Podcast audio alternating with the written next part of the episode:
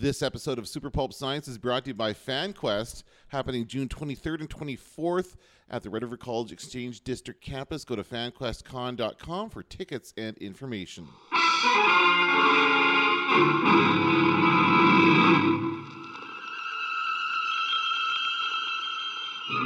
Attention, citizens. It's time for Super Pulp Science.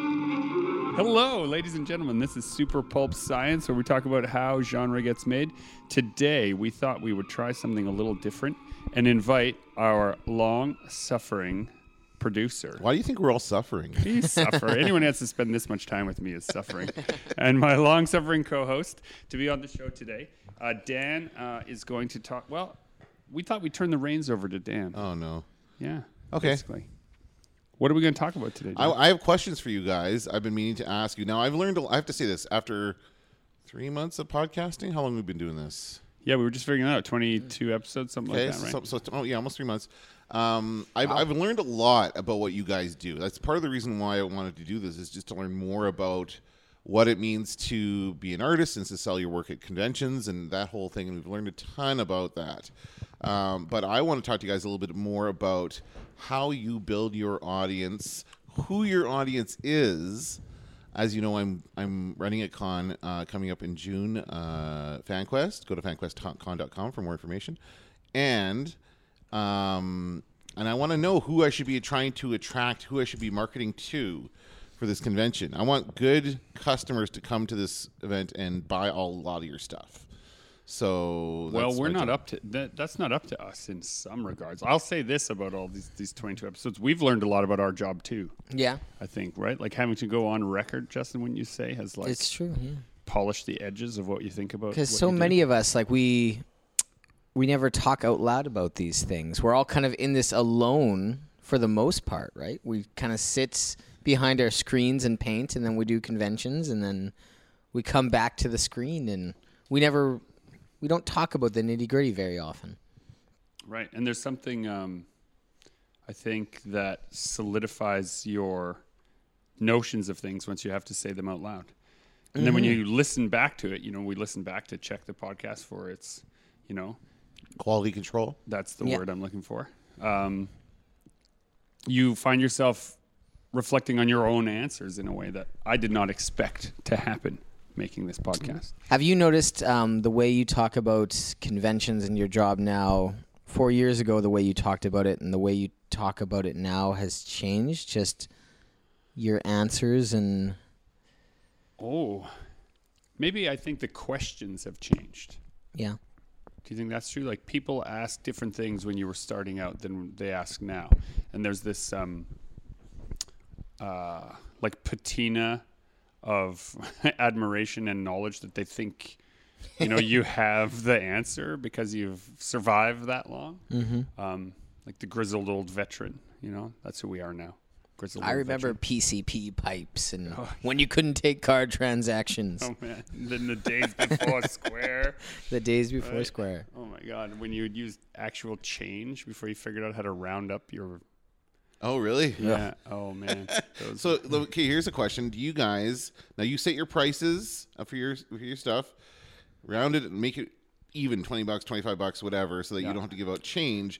Do you have to worry about taxes or anything like that at all in the different places you travel to? so yeah, we have to register for state taxes. Like we have to pay. Like when we're in the states, we have to pay our state tax. And you went to you just came back from So, for example, yeah, in uh, in Washington, uh, all the conventions are really good about this for people coming in from out of state. Uh, They give you a tax form. yeah, to fill Emerald out. City Comic Con Okay. will supply a Washington State tax form Yeah. for you to fill out and submit, and it's like super easy to do. It's not a not this stressful I mean, you have, monumental you know, the trick is I was afraid of. if you're fine with claiming your earnings, there's no No, nothing you to should- fear about traveling over the over the border. There are some people who work in convention land who you know find it uh, a little bit more nerve wracking. I think because they're not being as forthright with um, the monies they make over there. Okay. But since uh, you know we aren't worried about that, it's not something we have to be. So is it just like about. you figure out how much money you made over the weekend, and then take a percentage of that, and that's the tax. Is that how it works? basically. Okay, so that's and but the customer doesn't worry about that. The customer doesn't. No, and so so that's the trick, right? We have to worry about our taxes. Our accountant has to worry about our taxes, and uh, Ottawa has to ask us about our taxes. But we want to make sure that the customer has no barrier for math. Right. Like it really comes down to that. It has less to do with like us trying to be generous with like including the tax, and more to do with the average person um, who's making an impulse purchase sometimes. Yeah. Right. Having to calculate an extra dollar seventy-two somewhere along the way is enough to dissuade them. Whereas if they just you know take out that folded twenty, oh, it's twenty dollars. I happen to have twenty dollars. there you go. Which Right. most you know most people who come to a, a comic convention hit an ATM or hit the bank before. Yeah. They have like their their budget in twenties, and that's usually what we see, right? Like a, a bank envelope of like Yeah. money, and like this is what I get to spend over the next four yeah, days. people on a budget. And then the other thing with that is you round up or round down. So like some things I have, it's actually a little bit of a loss to sell it for 20. Oh. But the ease to sell it at that price point is worth the it increases the number of sales and you make you make money on your other things. and then you make money on the other things and then other things we round up to 20 to kind of offset that, you know? And we I don't know. What do you think about that? Yeah, that sounds about right. I my prices are totally based on ease for the customer. Um, I think about changing them from time to time. I'm always on the lookout for other people who might have a smarter pricing, and Yeah. I've seen some some things I might want to try at some point. But uh, yeah, I I really yeah I don't want to have to hand out a lot of fives, and and I don't want anything to do with change, and I don't think anybody does on that floor. Um, so yeah. Um, and so, do you adjust for uh, the exchange rate? You were just in the states. Do you charge less American than you would here in Canada? So I did on the books. I was willing to make a better deal if you were buying more than one book if you were in the states because of the exchange, but I did not on the art, and I didn't on the art because I walked through. Um, it's interesting you say that because I wondered about that. This is, um, but you just walked around. I just looked around on the sixth floor at Emerald City Comic Con, what every all the American artists were charging for the comparable size and print quality and colors and that, and you know they were all charging the same. So Oh, interesting. Yeah. Oh, there you go. Yeah. So, so in, in really a um, a trip to a U.S. con, and Justin, you do this quite quite a bit, is is pretty could be more profitable for you than As a Canadian, yeah, if the exchange is good, you know, sometimes Well, it's, it it's isn't. not good for us. If we were to, Yeah. if we were to go shopping in the U.S. Uh, convention, but Yeah. for you as a as a retailer, as a seller, Yeah, it does a it's flip for us. Yeah. Um, I mean, the where you lose it though is in you know the printing they have to do there. You have to pay an American, and then Yeah. your travel you have to pay. Yeah. Right, you have to Yeah. pay your hotels. You have to tables. yeah, tables, tables, are, not all cheap. in American. Yeah. So it kind of wa- that's partially why we don't adjust the price because it all has to wash out on both ends of our budget. Cool. Yeah. And, and uh, how was the con, by the way? Emerald City was great. Uh, I've been going there for five years now. Um, so the first three years I was in Artist Alley, and then the last two years I've been um, in the vendor hall. They did a bit of a uh, an arrangement switch. It used to be Artist Alley and vendors were all on kind of the same floor, and now they've changed it so Artist Alley is on a top floor, and the vendors room has gotten bigger. Which I've never really liked when conventions did that when they separated the artists in like another building Yeah. or another room and put the vendors somewhere else. I've never really liked that. I understand their logic, but I, Yeah. you know, it's one of those things that there's a difference between knowledge and wisdom. but uh, I want to say this about Emerald City Comics. First time I had ever done Emerald City, and I did 25 shows last year, and this show had the most comics at it of any comic convention I've been to in uh, the last couple of years Most comics, like just like people selling self-published comics, people selling uh, like resellers of comics, like Golden Age comics, people with you know trade paperbacks at a discount, you know, like actual comics. comics. Way more Truly a than- comic convention. Yeah. Wow. And like the comic publishers were all there. You know, Yeah. Boom was there, Dark Horse was there, Image was there. You know, like, and the art, the sixth floor artist alley was just like I the artwork at Emerald City is by f- like I do yeah close to 30 shows a year. I only buy artwork at Emerald City cuz the artwork at that show is just seems to be above and beyond anything else. The um, the of artist alley is concept artists. organized by the alphabet, like they organize it alphabetically into sections, but really it's all AAA artists in there. Basically, like there was some people that And is it. juried? It's a little juried, right? I don't. I can't remember. I don't know. Yeah, I'm new. We is were a- in vendors, yeah, so we didn't have a jur juring process. To be fair, I got in because uh, Conor McCreery, who uh, writes Kill Shakespeare, among other things, um, couldn't make it to the show, and he had a spot in vendors, and said, you know, um, I've talked with the show runners and forwarded them your work, and they said that we could swap out spots. Nice. Um, I think really what he wanted to make sure is that he kept chain of title on that spot. So he didn't want it to go to me. He just wanted to arrange with the the showrunners for me to take Still over his temporarily. spot, but you were selling your stuff at his That's spot. right. So this way he gets dibs on it next year. That's right. That's right. Shop smart. Shop S smart. You got that? Getting back to the whole artist alley and vendors thing again, I, I think about this as well. Um, now we're our- we're a small convention FanQuest. We're not to the point where we're going to have like a, a separate artist alley, but I was never really. I don't. know, I, I I I kind of understand that idea, but I like to mix things up as well. Uh, why do you think uh, everything should be mixed together and, and artists shouldn't be separated out? Well, and I had I had kind of a question here too about um, somebody who's you know run a convention and be involved with running a convention. Artist alley and vendors. Like, what is the definition of the person supposed to be in artist alley, and what is the definition of the person supposed to be in vendor? Uh, well, the way things are shaping up for FanQuest, almost all of our vendors are artists. It's just the way it's it's gone. Like almost, I think we have one or two retailers as far as collectibles stores or video game stores. Um, I think we have one, we have one used video game retailer, one collectibles, maybe two if this other person comes on board, and um, but everybody else makes their own stuff. And so that to me, that's what the definition of an artist is: is somebody who creates their own products, whether it be comics or prints or um, knitted things and or or stuffed animals or whatever. You know, they've had to they've actually created the things themselves, Right. And Not that is had it manufactured. not not ordered it in from somewhere else Right. and reselled or re, or reselling old SNES cartridges and stuff like that. Yeah. Um. So that's to me is the definition of an artist, as far as like putting them in an artist alley, Yeah. kind of a thing. Which is what a lot of con- where did that start? Did that start like back in the day? Is that okay, something that, so um, now some of this is just my opinion, but a lot of that is uh, sort of wool gathered from talking to other artists at a lot of different shows, New York Comic Con in particular. There's like a class system that seems to have remained in comic book land that's left over from this notion of like comic shows used to be this and this is how they should be right, Right. it should just be the comic book makers and the artists and the writers and they should all be in their own space and because a lot of those voices who are extremely talented um, are voices i think that the conventions are listening to they're saying okay well we'll put you in your own space so that you don't have to worry about the cosplayers as much and you don't have to worry about the guys selling transformer stories as much but i think that that is in hindsight you know, a really narrow viewpoint. Um, what about the people who came for toys, who could discover an artist, right? right? Yeah. What about the people who came for cosplay and then discovered, you know, somebody doing a pen and ink drawing of a character and seeing the actual craft that goes into it? By separating the two, the accidental cross pollination is absent, and I think that in the long run, that hurts, you know, Yeah. the industry. Yeah, so so we're and we're mixing it up. Uh, We did it last year. We only had the one space in FanQuest last year, like the one main hall. So we did mix things up. Uh, again, mostly artists. Like I, I found the artist community here in Winnipeg to be very supportive of us, and we're very grateful for that. Our our new um our new space at Red River College sold out in like two days.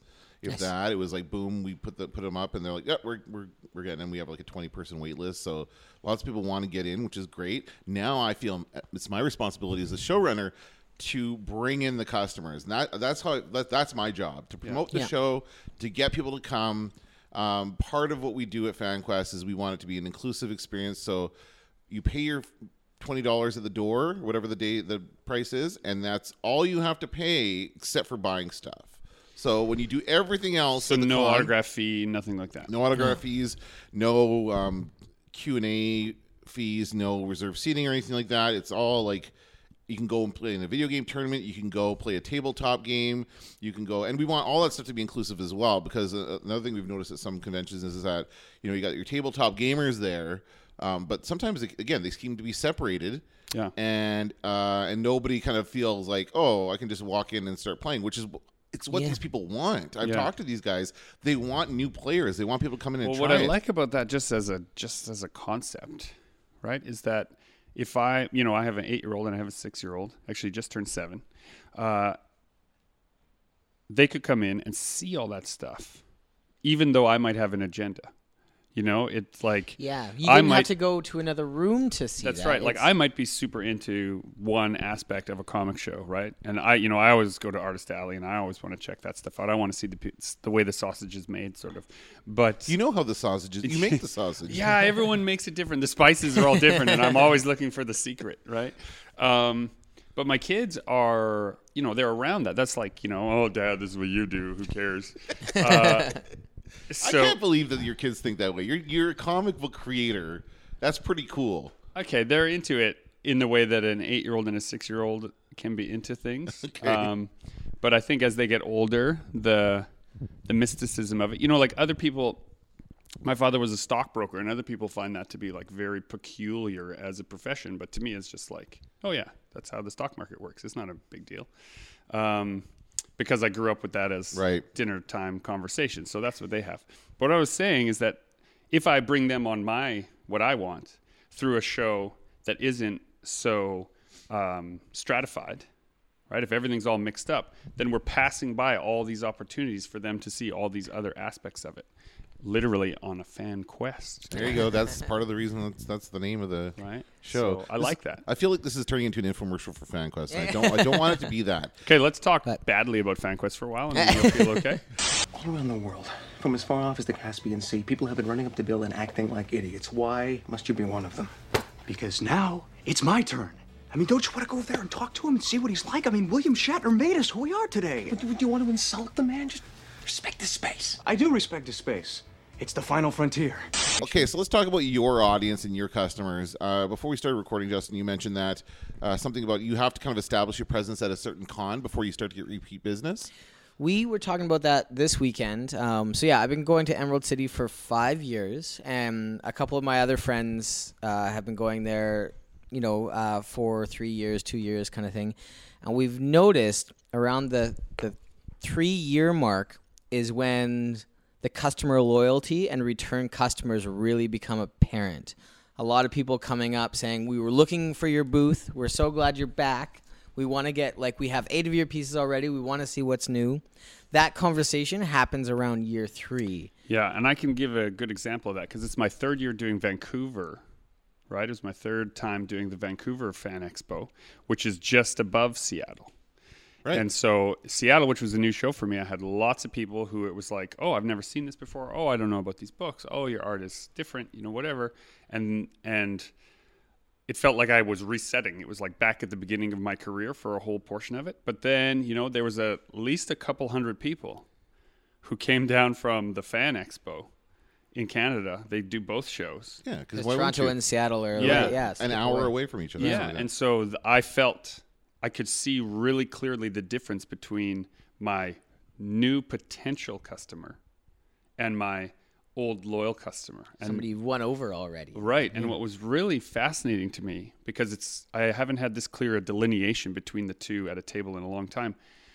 The old customer that was standing there, their enthusiasm for the work became infectious on the people who were just browsing. Like, you know, someone ran up and they're like, Oh, you're here. I didn't get your stuff at the last show. I missed it. It was the last day and you were sold out or whatever. You know, I'm going to take this. I'm going to take this. I'm going to take this. I'm going to take this. And, uh, you Everybody know, else's eyes just yeah, and then the people around them feel like, what did I miss? Like, Well, there, what- there is something. guy? Whenever you go to a new show, you've got to plant somebody to do that. Yeah. You've got to get somebody. You can do it to each other.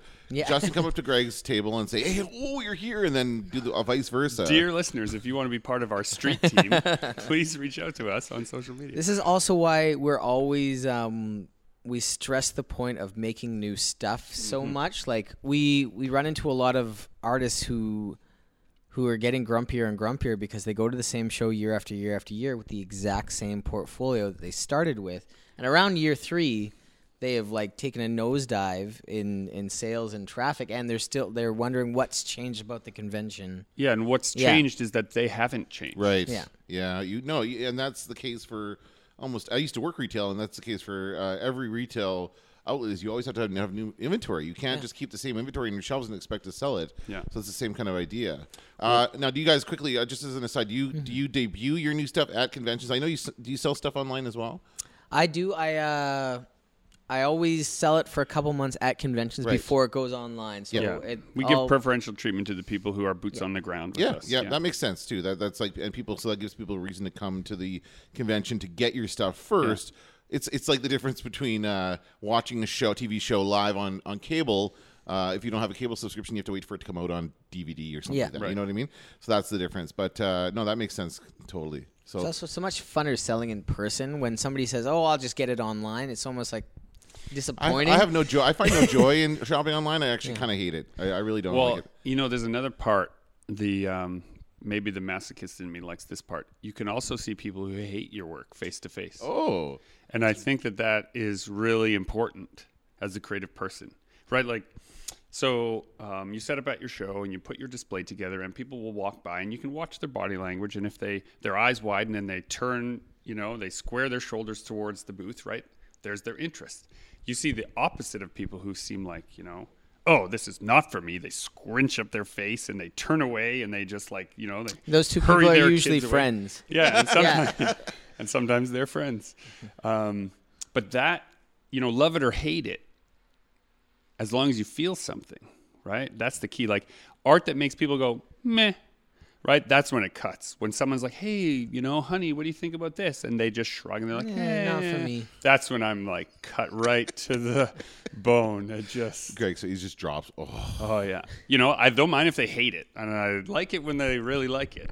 But if there's no, if there's just apathy, then I have failed as an artist. uh, that doesn't happen very often, though, does it? Uh, sure, plenty. well, I mean, think of there's thousands of thousands upon thousands of people that stream by over the course of a convention. You know, we were there for four days. Four days. Oh my god. How big is this? show? How many people at the show? I want to say it's over a hundred thousand. Okay. I don't know how. I don't know what the final numbers It's were this probably time. so that's, to me sounds like one of the biggest shows other than San Diego on the on the West Coast. like San Diego and New York are like toe to toe, and then Denver, Denver, Emerald City are are really big as well. I'm not sure where it goes. From But is there but- anything like as far as the West Coast goes?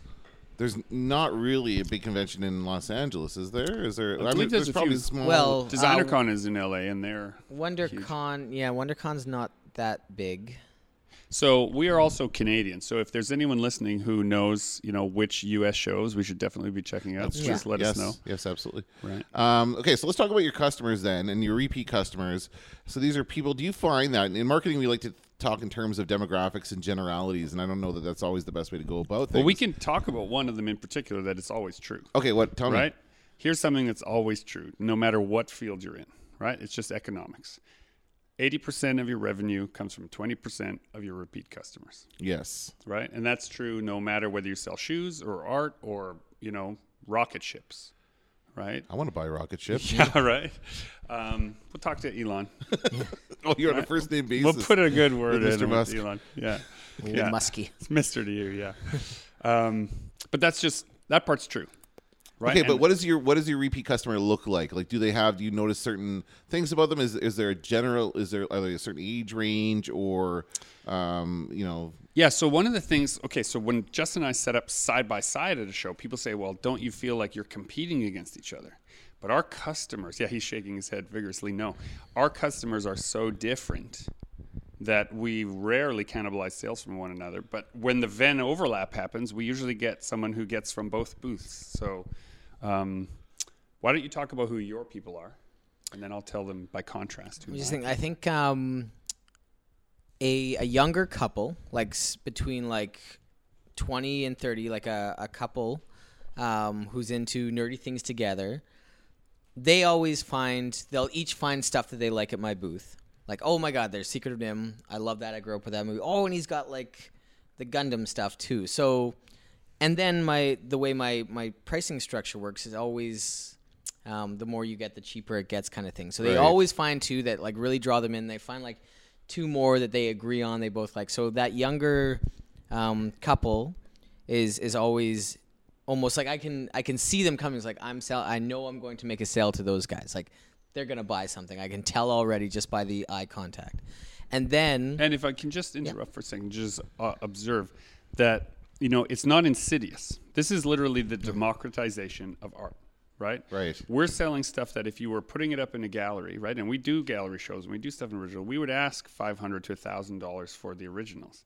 But here, as a print, a person that likes something can pay ten dollars, can pay twenty dollars, and they can have the same joy Yeah. as someone. Right? There's, it removes class. That's my favorite thing about this. So when we see people who are like, "Oh," and they're going to be our customer, it's not because, right? We're like, "Oh, there's the mark," right? Oh, Yeah. that's the Rube. It's that here's something we made where like our excitement and their excitement matches, and we have taken down the barrier of the gallery to allow them access to it. And that's like my favorite thing about going to We're also shows. we're both. It's kind of nice. We don't have to be pushed. We don't need to sell it to them. It's right there. There's nothing really more to it. If you like it, you're gonna go for it. If you don't like it, you're gonna walk away. It's not like we we have to sell it to them. It's just like, you know, it's Yeah, pick it so up. I observe in Justin's customers too. A um, often there are groups of friends who all like different stuff. Like That's my um, second favorite. Yeah, group, segment. yeah. So you have like four or five, uh, you know, men or four or five women who arrive as a group. You know, like their their con crew. Yeah, yeah. Yeah. and one of them will point out something that they want, and then they'll all see something they want. Then they'll read the pricing scheme and realize that if they all buy it together, it's ten dollars each instead of twenty. Nice. right? And Yeah. so That then they, then conversation they ha- go away yeah. and they have a little like you know tete a tete, and they put all their money together, and then they say, okay, well we'll take these ten things, and in the end, you know, they've all paid half price as a result of being friends who like the same stuff. and that's because your work is somewhat diverse in your fandoms that you cover and, and that kind of stuff. Like it's not just one whatever. Yeah, what I like, I draw, and I kind of like stuff all over the place. And yeah, I think some people like You're a well-rounded nerd, so there's something for yeah. everybody. Whereas most people are start like you know they do like the classic sci-fi, like it's all Star Wars stuff and Back to the Future stuff and like that '80s you know great movies from like earlier. Some people do like only anime stuff. So That's it's yeah. like, That's yeah, what yeah. I was, I was kind of getting at that. Like a lot of people are just focused on one fandom, be it comic, like superheroes, or, or anime, or um, Star Trek or Star Wars. I guess it's something like usually like what their style works best with Yeah. Is And then when people, so when you're developing that customer base, what I've also seen, so I started 100% fan art free, and I did that for years. And then there's just people just kept asking me for certain pieces and certain pieces in my style. And then I, you know, I have maybe about 10%, maybe 15% of my total catalog at a show um, would be considered fan art, and the rest is my own IP. Um, and I've seen the reverse happen in Justin's, where his he's gone from like 100% fan art to like 30% of his own IP in there, and growing like every show. There's a little bit more, and people who are into the style, right? That's what they're buying now. Yeah. you know, they like the composition. They're um, a little bit more. Uh, of an aficionado, you know, but it for took lack of a that better two word. three years of the loyalty thing before you know they first came because of ooh the the Gundam piece. I love that piece. But now year two, year three. Well, what's yours? Like I want your stuff now. He has this wonderful painting of just like a, you know, it's like a shattered vector woman in purples, and she's she just sold like- out so quickly in Yeah, and she's just it? walking, and it's just like it's a hundred percent original piece, and it's a top seller for him. And, you know, and I have um, uh, these Crossroads Guardians girls that are, yeah, and we have one in the studio here, Hmm. right? Um, every city I go to, you know, like the symbol on it is Confusion Corner from I was just Winnipeg. gonna say that's hilarious. And every city I go to, this is a top seller for me. There's just something about it that connects with people, and it's it's it's so gratifying when your own work that is not derived from some other fandom creates a new fandom. We are creators. We are gods. And gods never die. Greg, tell me about your customers and what they what you notice about them. So my wife uh, came with me to um, New York Comic Con. That was her first convention ever, right? The first time she'd ever stayed with me for a whole Yeah. show, you know, and I've been doing this for 10 years. It's the first time. And so what it came down to is, hey, you know, I'm doing a lot of shows this year, dear. Do you want to come with me to a few of them? No, I don't. You know, you know, that's not really my scene. I was like, okay, well, I guess I'll find another helper for New York Comic Con. And she said, I will do that show with you. Going to New York? Yeah, Sure. Yeah. Um, but she was it was it was really wonderful. But she had a great insight into who she she classified a huge. She said about three out of every ten of your customers look like movie directors, right? Male or female. She says they're just you know. And she said the other group look a little bit like architects, and then the other group are super into metal.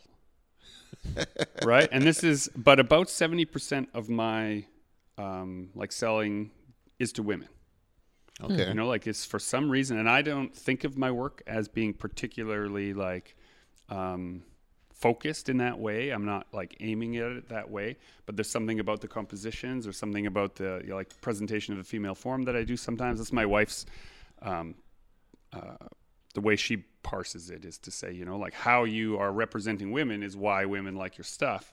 But I don't see it necessarily as, you know, I don't understand what the big deal is, but I'm glad that they're connecting with it. Okay. So, uh, and what about age? Of the, is it an older So mine is older, yeah. So okay. my um, demographic is like s- the majority of my sales are probably to people in their 30s and above. So you guys are going to kind of covering all your bases. here. Yeah, Yeah, we often share tables or tables side by side, and at first it was definitely like, okay, well, Greg knows what he's doing. Is he going to steal my sales? And I'm sure Yeah. you had like the same What would reservations. that like, look like though? It'd be like, forget that guy. Come look at this thing. And Yeah, Exactly, right. exactly. So it's not like that, right? and because my work is, you know, I talk about it, it's like a Venn diagram between 40s propaganda, 30s pulps, and 60s style guides. It's a very different look and feel. Like if you grew up anywhere near a stack of old comics, you can smell the DNA of that in the work that I'm doing. Whereas if you grew up playing video games and watching manga and and uh, watching all those movies, then you see that DNA in the stuff that Justin is doing. And those are two different kind of mindsets, right? And it, it, it leans to two different demographics. And then when we combine that together in the books that we work on, it's great because now all of those people become the customer. Yeah, often what we'll do is we'll we'll set up side by side, and in the middle is a stack of all our books. So when I'm directing my customers over there, then Greg can kind of talk to them as well, and we we talk about our collaborations, and yeah, it's worked out okay so far. The other way that we've accidentally built loyalty is that Justin and I both, you know, we spend a lot of time working digitally. All our my, all my finishes are digital. Uh, Justin paints in um, Adobe Illustrator. And so we don't get a lot of time to just get our fingers dirty. And so what we started, what we both started doing is just doing a free drawing. Other people charge for sketches at cons, like that's a regular thing, but we just started doing it for free. If you bought a book, we'll draw something in it Right. just for you. I think you mentioned that on a previous episode. You Yeah. talked Yeah. about how that realization came to you. Yeah, and as- that was, you know, it's so fun, number one, but it also, people realize that, you know, we're not just interested in a quick sale there. Once they've decided to buy it, now we'll actually spend some quality time with you, sort of, you know? And I think what happens, the reverse that shows is as soon as the sale is locked, they're passed off to someone to complete it, Right. take their money, Yeah, and yeah. send them on their way. And they get the reverse experience. Um, and so as I get busier and as I get helpers at shows and I'm doing that, I'm still trying to build in an intact moment at the end. So yes, someone can take your money. Yes, someone can pack it up or get that ready for you, but they'll still try to fit in that time to say, okay, you know, you're going to spend your time, you're going to spend your money. I'm going to spend a little bit extra just for you.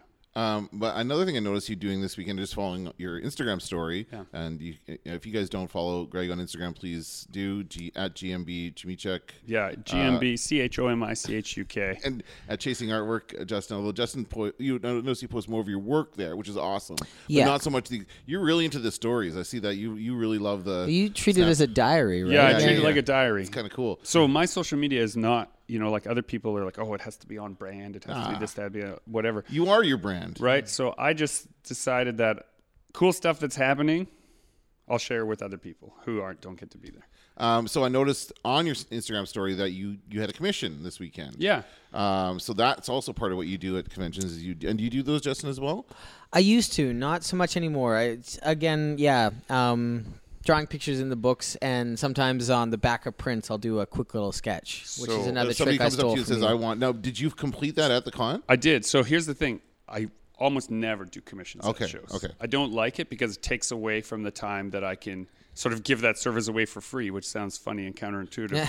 but people are happier to get a 10 minute sketch for free sometimes than they are to spend $500 having me draw something, you know, for hours. Um, and I don't like it either because then I don't get to interact Takes your with half people. half your day away Right, from right, right. the rest of the But people, this just sort of worked out great. I couldn't. My card reader wasn't working, and I didn't know sort of how I was going to solve that problem. But I was like, okay, fine, I just can't solve it. And then a fellow came over to me and asked me for a commission, and it was the gr- it, the book was full of all these greats, like David Mack was in there, and you know uh, Bruce Timm was in there, and all these other people, and I just felt so honored. I didn't want to turn it down, and it had the greatest theme. Some people collect sketchbooks and they just write a theme on the front, Yeah. and then they have the artist interpret that theme. It was just someone in a hat. right? And I love the Phantom Detective, and he always wears a hat. So I just I knew exactly what I was going to do. So I said yes. And then it turned out that he was the vendor across the aisle from me. So I said, listen, how about this? You know, I normally charge between 300 and 500 bucks for commission, but if you do me a favor and help me run my card transactions for the weekend, we'll call it even, right? So, I mean, he thought that was a huge saving, but for me, it was like an absolute lifesaver as far as you know keeping the keeping the great machine turning at the show. Really? Yeah. Oh, that's interesting. So I had fun drawing something. You know, I got to pick it. You know, if someone comes and says, "I want," you know, Harley Quinn on a motorcycle, then you don't get a say in the commission. But this one was you just got to interpret it. So I got to draw something I thought was fun in a style I thought I wanted to do, and he got what he wanted, and I got a service. We kind of bartered. that's kind of cool. Yeah. so it worked out great. So thanks for noticing. well, no, I was again. I was again following along the uh, the uh, stories. I mean, to me, it just blows me away how how well Instagram stories have taken off. Because it is really is a blatant rip off of Snapchat. Um, and, and Snap, and I was never a Snapchat person. I tried to get into it. Yeah. Have you ever tried Snapchat? yeah. Again, it's aimed at a different demographic. Yeah, yeah, yeah, Yeah. So, um, so yeah, I was following along, and I saw your adventures in Seattle, and you went to the you went to the original Starbucks. We did. uh, Yeah. which looks, looks like every other Starbucks. Yeah, it's a little underwhelming. It's yeah. But The we want idea to- is monumental. but- we're uh, you know we're starting off a few we're at the sort of burgeoning stages of a few endeavors right now Nice. and so i said you know like let's go just stand in a place where things spread from because justin was like ah it's not such a big deal and i was like no the magic the mystique the mystery he's like it's like every starbucks It is. forget it buddy we did go to amazing chowder place though Oh right by man, there Pike Place chowder like this. You have to line up half an Like a hour super before it opens. place, like that kind of thing. Mm, well, they get your soup and get out of here. But Yeah. it's just amazing chowders, and it's a I thought Seattle he was making tradition. it up. Seattle. He's like, there's this place in Seattle where people line up around the block for chowder. I'm like, no, they don't. But yeah, let's go for chowder. And we got there early, and then within 10 minutes, the lineup was stretching around the whole place. I couldn't figure it out. Um, And was it worth the wait? It was delicious chowder. Yeah. See anything you like? So and I saw you got recently at uh, now you weren't there, Justin, but your your work was there, your table was there at Winterfest uh, Yeah. a couple weeks ago, and I noticed as I was passing by, and I'm very aware of not to. Um, interrupt you when you're in the middle of talking, but I did. Uh, you know, I just kind of look at some prints and I noticed in the back of, of your prints you have a little Super Pulp Science flyer that you've got in every single print. Yeah. uh, just on the backboard kind of thing, which is awesome because that promotes your Patreon and that whole thing. Do you promote this podcast at shows? So what happens is, yes, but not in a like overt way. We're thinking about doing it a little bit more overtly at the Calgary Expo. Okay. But what's happened now is it's been a word of mouth thing. People always ask, and I mean they ask you all the time. They ask everyone in comment, "How'd you get into it? How'd you start? What do I need to know?" Anyone who asks me that question, I tell them about the podcast. I say, "Listen, we made this for that exact reason. So come and check it out." We've also um, so I I'm gonna make some some super pulp science uh, podcast flyers for my next couple of shows um, because of business cards. We've I've learned over the last year or two that uh, I used to do what everybody does. I would bring hundreds of business cards to every convention. And I would hand them out. You can go through 500 business cards in two days at a big show. Like they will just You know, fly. four you- days show, you can do a thousand business. yeah, cards easily. which starts to add up after a while if you're doing a lot of big shows. And the return on that was like very negligible. Like it was it was very, you know, one or two emails and Yeah. a little bump in in social media but nothing. And what I started to observe is that what people do with cards, why they want the card, is a way to naturally end the conversation When it's in a something complimentary way. can- Right. Yeah, They, it's- oh, I, I, I'm not going to buy your stuff, but I'll take your card. That's right. There you go. Right. So- Yeah, and they feel okay about leaving you without Yeah. buying something. yeah. And this Which is something fine. that kind of happened because I forgot cards at one show, or like I it was like Chicago or something like that. I didn't have any cards, But I have this huge banner with chasing artwork and then like all my little social media icons under it. So I started getting people to take pictures. Like I don't have a card, but take a picture of chasing artwork. Everything I do is under that name. And the amount of feed like uh, social media bumps and like Way higher. tangible feedback I got was like five times what I would get have handing 12 out cards. 18 card that I have, like a big card, a card that won't fit in your pocket. So people say, "Oh, do you have a business card?" I say, "Yes," and I like lift up this huge thing, and everyone laughs and they're like, "What am I going to do with that?" I'm like, "Well, you can take a picture of it, and that's how it fits in your pocket." You That's know? right. That's right. and it you know it's exactly that you get way more engagement because someone gets 50 cards at a show and then they just resent all those sharp edges in their pocket and throw them away or put them in the bag and say oh i'll look at them but they very rarely will and then we both keep a sort of a, a cache of actual business cards In for case- business Right. when someone is wanting to do business, you know, a publisher comes, uh, a commission person comes, someone who's interested in branding or interested in storytelling, then we give them that. And you see a direct one to one. But the trick that I use mostly for that, even is I skip the business card, I take out my phone, I open up an email and say, the best way to keep in touch with me is send an email to yourself right now, Yeah, yeah. right? Okay. And then they ping themselves, right? They put in the thing and they send it off to themselves, and now we're connected. I just think a business card has kind of lost meaning for us because there's so many of them out there that um, Oversaturated for yeah, sure. and even if and I know many people do put their social media on a business card, but it's just not that connection isn't there. Whereas if they take a photo, yeah, that's a great idea. They can just kind of oh yeah, and they, they're scrolling through their photos from the con when they get home or whatever, and they're like, oh yeah, I forgot I saw this guy and I should follow him on Twitter, and then they'll go and follow you on Twitter. Yeah, you, you should have the- consistent branding too. Like if your booth is called Quirkylicious, right? And I Shout should out Quirkylicious. Shout out to Quirkylicious. Your all your social media, everything you do should be Quirkylicious at Tumblr, Quirkylicious Instagram, on DeviantArt, right? Like that. So uh, you should just have to Google that, and everything Yes, should pop yes. up. We shouldn't have eight different website iterations for me to try to type out, right? Yeah. Like Good point. Good point. Excellent point. Justin's pretty good at branding. I try. He's pretty good. Okay, so as I'm walking around Artist Alley at Winterfest, I notice that you now, Greg, you have a great different setup. You stand in front of your table. When I can, yeah. When it's allowed at a show, I Okay, do. and yes. is it uh, sometimes not allowed? Some sh- some shows they don't want you to. They'll put in the clause saying like you know that vendors must be behind the table. But table. when you stand in front of your table, you pulled your table back, so Yeah. you are not outside your So footprint, which usually I think is it's really a footprint important. Issue. So Yeah. Okay. if if it's uh, if I can configure it to be in front of the work, then I do. and you have a chair for yourself Yeah. and you sit down, so you don't like you're standing the whole time. But I do notice that you, you're whenever I see you, and, and Justin, you as well, you guys are standing. You're not sitting down. Whereas when I walk around the artist alley, also I do notice quite a few people are just sitting there at their table, behind their table, stuff's uh, laid out, and they're they're just sta- sitting there. Is there a difference between sitting and standing? Do you find you're engaging the customer more? Yeah, standing up, eye contact. Hey, how's it going? Everything's right there if you'd like to look through, and then I kind of take a step back and let them have their way with my portfolio. this is another thing. So here's the thing. Have their way. so I notice how I react to people's body language.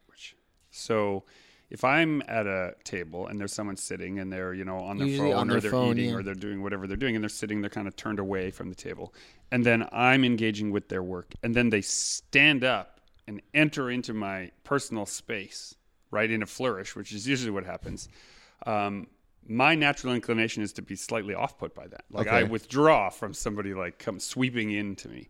But if someone is standing there already, right, and you then take that um, psychological transaction of stepping into their space, it's it's a lot less disconcerting. Yeah. So I'm doing that partially because it's how I like to be treated, right? Is I want to be engaged on a you know, I'm standing, you're standing. You know, you're smiling, I'm smiling. You know, everybody is having a good time. Um, once we engage, I often sit down to do the sketch. But what that also serves the purpose of being now lower than them so they can watch the drawing happen. What, where do you think we like? I don't remember when I made the decision to start standing. Like, was that just alertness for me it's alertness like if Yeah. you're going to be you're going to be working for 4 days you can very easily slide into a slump of you know what there's that old expression right uh wag the dog, right? Yeah. The tail is going to change how the dog is thinking, right? So if you're sitting down and you're slumped over your cell phone and you're, you know, not engaged with people, well, then people aren't going to engage with you and you're in turn not going to be very engaging. But if you, you know, assume the posture that is required for basic human engagement, you'd be surprised how much more basic human engagement you will engage in. Help Warp 1, engage! Uh, you guys are learning new things all the time, I assume, at, at these different events. Ooh, what was the new trick we just learned? That's what I was going to ask. What are, what are some of the new things you've learned in the last little while? the box on the table. Yeah. Oh, yeah. Okay, so Maybe we shouldn't tell this one. This is great. let's trick. keep this one. No, no. There's only a So few hundred Greg, listeners. Greg have a few discovered this trick, and I immediately stole it. Okay. Yeah. Yeah, Immediately. unabashedly, he took it from me. I told him I was going to though, so Um, visual space is important at a show in a way that's non-intrusive on the customer, right? You can't like put a banner out in the where people are walking, although Justin did that one time. Um, you can't was- do those. That was not me. you can't do that kind of stuff. But you do need to have the capacity for people's eyes who are moving above the crowd, right, to touch the work and then move down towards the thing that is, you know, present for them. And that can be really hard when you're flying, right? When we drive to a show, we can bring all kinds of wild displays, and that's great. But when you have to fit it into a suitcase, it doesn't work. And so um, this is combined with my tendency to like building forts with my kids. So whenever I see a pile of cardboard somewhere, and show floors are full at when they're being set up of just boxes. when and yeah, huge booths like Weta come, everything's boxed up, but as they're unpacking everything, they're just tossing those boxes. pile it in the corner, and then Yeah. the you know the Teamsters Union has to come and clear it all away. And uh, the Funko booths, which are everywhere, right, have these long oblong boxes. So they're tall when you stand them upright, and they're the perfect size to hold um, 12 by 18. They're basically 24 inches across, so you can have two 12 by 18s, and you can have them in three or five ups depending when you stack the box. So I just tape my prints all around one of these boxes and make a pillar right? That is a display of pillar. beautiful art hiding the box behind it. Right. Oh. So it looks like you built this incredible display, or like how could you possibly travel with this? But it's really light and it's easy. And if it and when the show people come, they also inspect your booth sometimes because if stuff is stacked too high and it seems like a danger, right? They'll make you take it down. But like a box is not a danger, so they'll look at it and be like, "Oh, okay, well, no problem." Um, and then it creates a hollow. We have clamps too, so we clamp the box to the table so it can't fall over. And then on the reverse side is a hollow where your point of sale machine can go, where your notebook can go, where your food, your drinks, all the clutter that makes a booth seem like a garbage dump sometimes. Because really, you're living in the space for four days, and it does become pretty filthy by the time you're done. yeah. Do you have a picture of your booth on your Instagram from Seattle I as well? should have. Yeah, there's one on there. Okay, for so yeah, check Yeah. that out on Yeah. Instagram if you Yeah, have. the yeah, just that awesome little pillow of art right on your table, and that was just yeah, scavenging when the show started. Um, going You- back to standing as well, uh, me and my buddy at Seattle, you know, we're standing for four days on concrete floor, not great for your feet. So we also went and got some boxes, and uh, we didn't have those, you know, nice little plush mats that a lot of booths get, but we um, just stacked like cardboard mats for basically our feet, and I noticed that made a huge Makes a big difference. difference, yeah, like standing all day as well. So that's Um, a good pro tip to save your feet. You know, I'm nine, ten years as a classroom teacher too, so standing all day is par for the course Yeah, for me. So yeah. that's that's not a big deal. Um, but the guys often make fun of me because I do yoga in the morning and then yoga at night, and you know, you gotta your back is the only one you got, so you got to take care of it, right? So if you are planning to stand all day, it's uh, it's a lot more work than it sounds like. Um, anything else? I can't think of anything else to ask you guys. You don't have any questions? You have no more questions know. for us? I'm blinking. That's it. After 22 episodes, about- we've that's that's the only mysteries that have stood. Um, Proxies. what's that? a proxy. We need a proxy. Proxies. My gosh, if you're I did listening, get in at, touch. Um, what I did at Winterfest. Okay. So I, I could not attend Winterfest unfortunately, so I had to get a friend man the booth for me. So it was not the artist selling the art at my table, and s- I I'm not sure. it's turning your art setup, what we do, into a franchise or a Ooh, that's a retail, great idea. Right? Basically. Uh, but But at Emerald City, like I had a lot of people coming up who were so thrilled that I was actually the artist because so many of the booths there, the artwork, proxies. the artist is not there. Really? Yeah. Oh, That's a pretty common thing. So we want to do that because there are, you know, 50 shows that we can't go to physically, um, but we'd like to get our work there. So we're currently um, accepting applications for trustworthy proxies in Canada and the US. Um, the trick being that working a convention for an art booth um, takes a certain type of psychology. Um, like, I mean, internally. Like, you have to be good at the mental endeavor of being present for 40 hours over three days, engaging pleasantly with people and answering their questions. Um, it's not just about making the money. You're trying to get them to say, hey, I had a pleasant time with this art and this brand so that they remember that pleasant time later, you know, when they find it again. Um, so if you're out there, get in touch.